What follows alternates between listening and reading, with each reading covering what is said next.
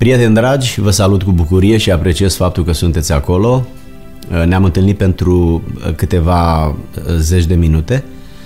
O să plecăm aproape ca de obicei de la o întrebare și anume de ce să stăm aici fără să facem nimic. Cartea Doi Împărați este supranumită Cartea Robiei. Este una dintre cele mai dramatice istorii ale Scripturii. În această carte este prezentat poporul evreu care a apărut pe scena istoriei tocmai pentru a-L reprezenta pe Dumnezeu printre națiunile pământului, însă tocmai el, reprezentantul, sfârșește în idolatrie, în infidelitate spirituală. În capitolul 17 al cărții este prezentată ducerea Israelului, de fapt a celor 10 seminții din nord în robia siriană. În capitolul 25 este prezentat exilul împărăției de sud, Iuda și Beniamin, în robia babiloniană.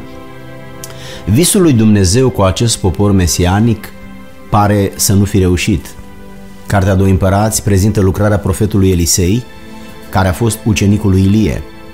Ben-Hadad, împăratul Siriei, asediază Samaria, până când oamenii încep să moară de foame. În perioada aceea situația era extrem de disperată și nimeni nu avea nicio soluție. Era frică, nepăsare, resemnare. Împăratul nu are nicio soluție, din potrivă vrea să-l omoare pe profetul Elisei, însă profeția lui Elisei s-a împlinit. Oamenii erau îngroziți, canibalismul devenise metoda supraviețuirii. Elisei a avut o profeție plină de speranță, însă deopotrivă greu de crezut. Patru leproși erau la intrare în cetatea Samariei și au încercat să găsească o soluție la situația teribilă în care se aflau ei și toți oamenii. Acțiunea lor se constituie într-o puternică lecție de viață pentru noi.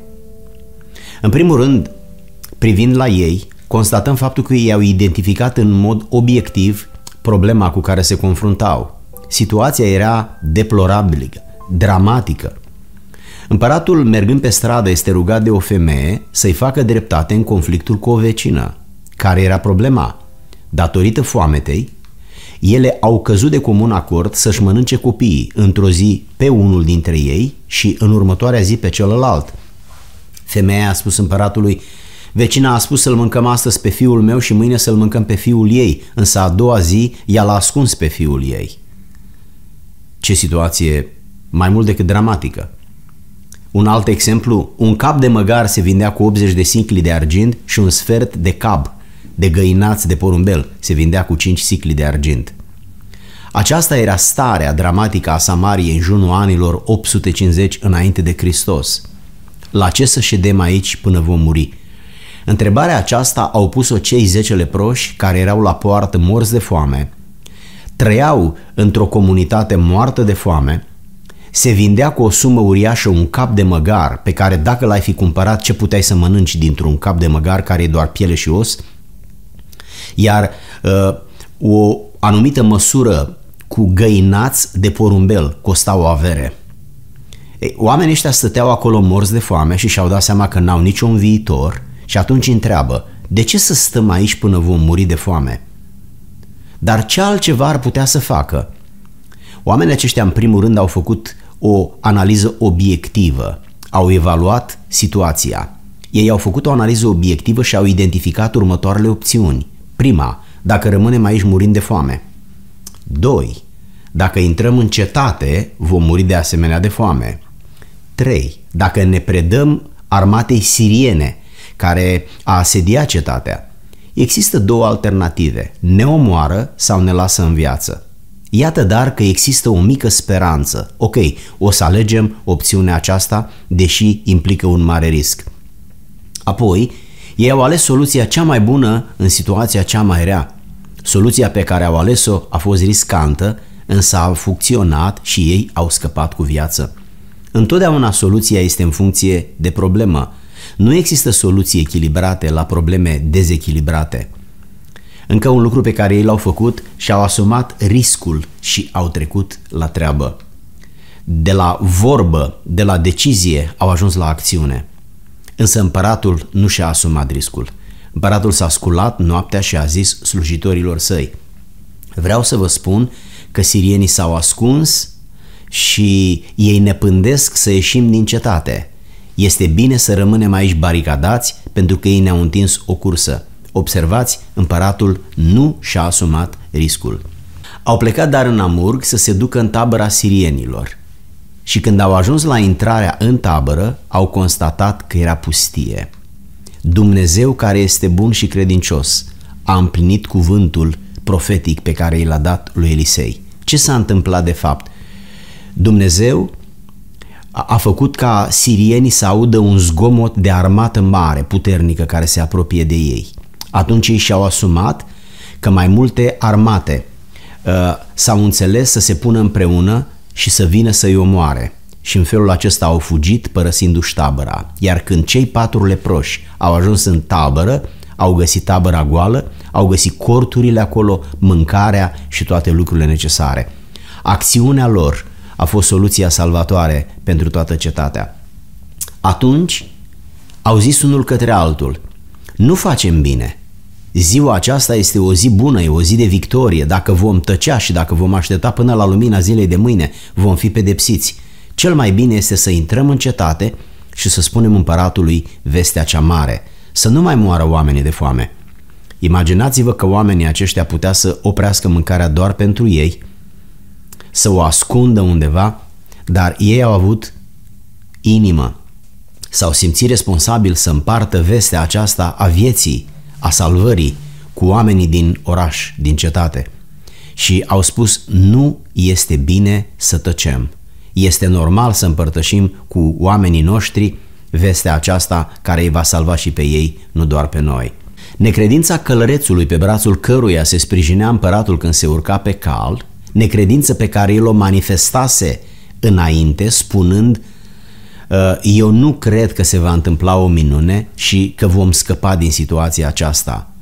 Această afirmație el o făcuse pe marginea profeției pe care Elisei a avut-o din partea lui Dumnezeu, spunând că mâine, pe, la timpul acesta, uh, lucrurile se vor ieftini și va fi hrană pentru toată lumea. Profeția lui Elisei la care am făcut referire puțin mai devreme se referea la faptul că Elisei, în foamea aceasta cumplită a orașului, a venit spunând din partea lui Dumnezeu că mâine va fi hrană și că va fi ieftină.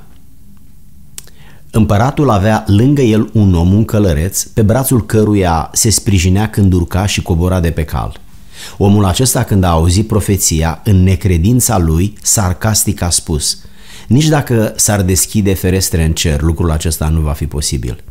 Acum, când tabăra siriană era goală, când leproșii s-au întors cu vestea salvării că există mâncare pentru toată lumea, călărețul acesta n-a mai apucat să mănânce din mâncarea găsită exact așa cum spusese profeția, pentru faptul că a fost strivit de mulțimea de oameni. Iată dar că necredința acestui om l-a condus la moarte. Observați, vă rog, următorul lucru. În orice situație există o soluție, iar soluția vine de la Dumnezeu. În orice vreme de criză, de foamete, atunci când oamenii nu mai au ce mânca, spre exemplu situația asta complicată, aproape jenantă, găinați de porumbel și cap de măgar. Totuși, niște leproși au avut o soluție salvatoare. De ce? Pentru că și-au asumat riscul. De ce? Pentru că au crezut că Dumnezeu are o soluție la problema lor. Întotdeauna când vei avea o problemă mare, să știi că Dumnezeu are o soluție mare. Trebuie să-L cauți pe Dumnezeu, trebuie să vorbești cu Dumnezeu, trebuie să-L întrebi pe Dumnezeu despre soluția care îți rezolvă problema. Apoi trebuie să-ți asumi riscul, trebuie să crezi că Dumnezeu are suficientă iubire ca să-ți poarte de grijă, ca să-ți transmită adevărul și ca să te ajute să-L împlinești. Lucrul acesta este important. De ce? Pentru că deși viața noastră este scurtă, ea este lungă. Și în viață trecem de multe ori prin crize, însă soluția la problemele noastre este în mâna lui Dumnezeu. Apropierea de Dumnezeu, căutarea lui Dumnezeu, încrederea în mesajul, în soluția lui Dumnezeu sunt adevăratele soluții la problemele noastre. Stimați prieteni, aceasta este o problemă existențială și o soluție existențială. Haideți să avem un moment de rugăciune. Tată Ceresc, stăm în fața Ta și, având în față exemplul acesta al crizei din Samaria, ne aducem aminte de crizele din viața noastră. Crize de tot felul. Ele sunt risipite în anii din trecut. Toate ne vorbesc despre vulnerabilitatea noastră. despre faptul că suntem așa de limitați, dar ne vorbești și despre suveranitatea ta, de faptul că tu ești absolut nelimitat și absolut la fiecare criză și problemă cu care noi oamenii ne confruntăm și de care ne speriem, tu ai o soluție. Ajută-ne, Doamne, să învățăm să avem încredere în Tine, în Tine și în soluțiile pe care Tu ni le oferi.